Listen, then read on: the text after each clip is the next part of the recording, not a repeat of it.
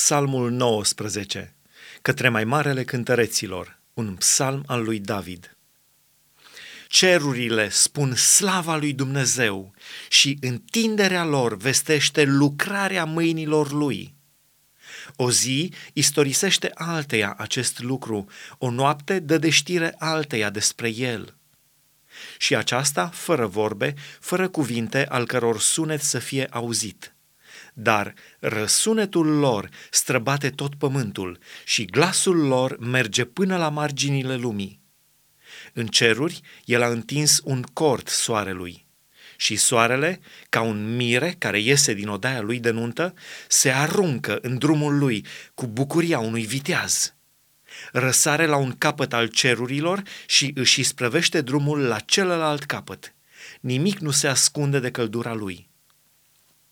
Legea Domnului este desăvârșită și înviorează sufletul. Mărturia Domnului este adevărată și dă înțelepciune celui neștiutor. Orânduirile Domnului sunt fără prihană și veselesc inima.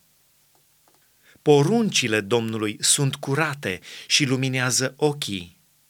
Frica de Domnul este curată și ține pe vecie.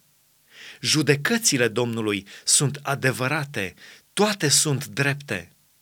Ele sunt mai de preț decât aurul, decât mult aur curat. Sunt mai dulci decât mierea, decât picurul din faguri.